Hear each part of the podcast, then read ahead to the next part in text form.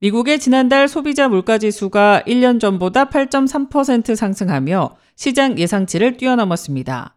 물가가 상승하면서 소비자들이 소비재를 구매하고 내는 판매세도 더 늘었는데요.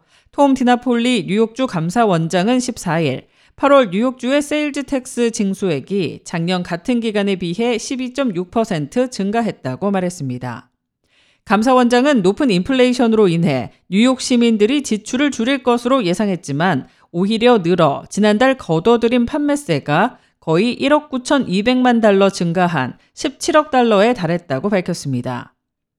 뉴욕주가 올해 말까지 갤런당 17센트의 휘발유세 징수를 중단하고 있음에도 이 같은 세수 증가가 발생한 것은 소비자들이 식료품 등 생필품의 가격이 많이 올라 더 많은 돈을 지출했기 때문인 것으로 분석됐습니다.